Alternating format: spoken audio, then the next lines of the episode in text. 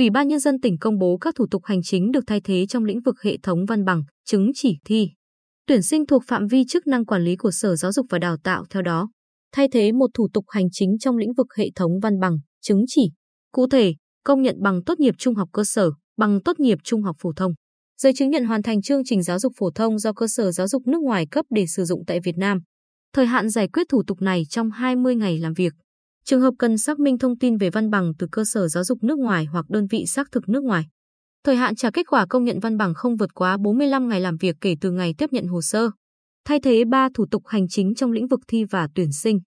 Trong đó, đối với hai thủ tục xét đặc cách tốt nghiệp trung học phổ thông, đăng ký dự thi tốt nghiệp trung học phổ thông.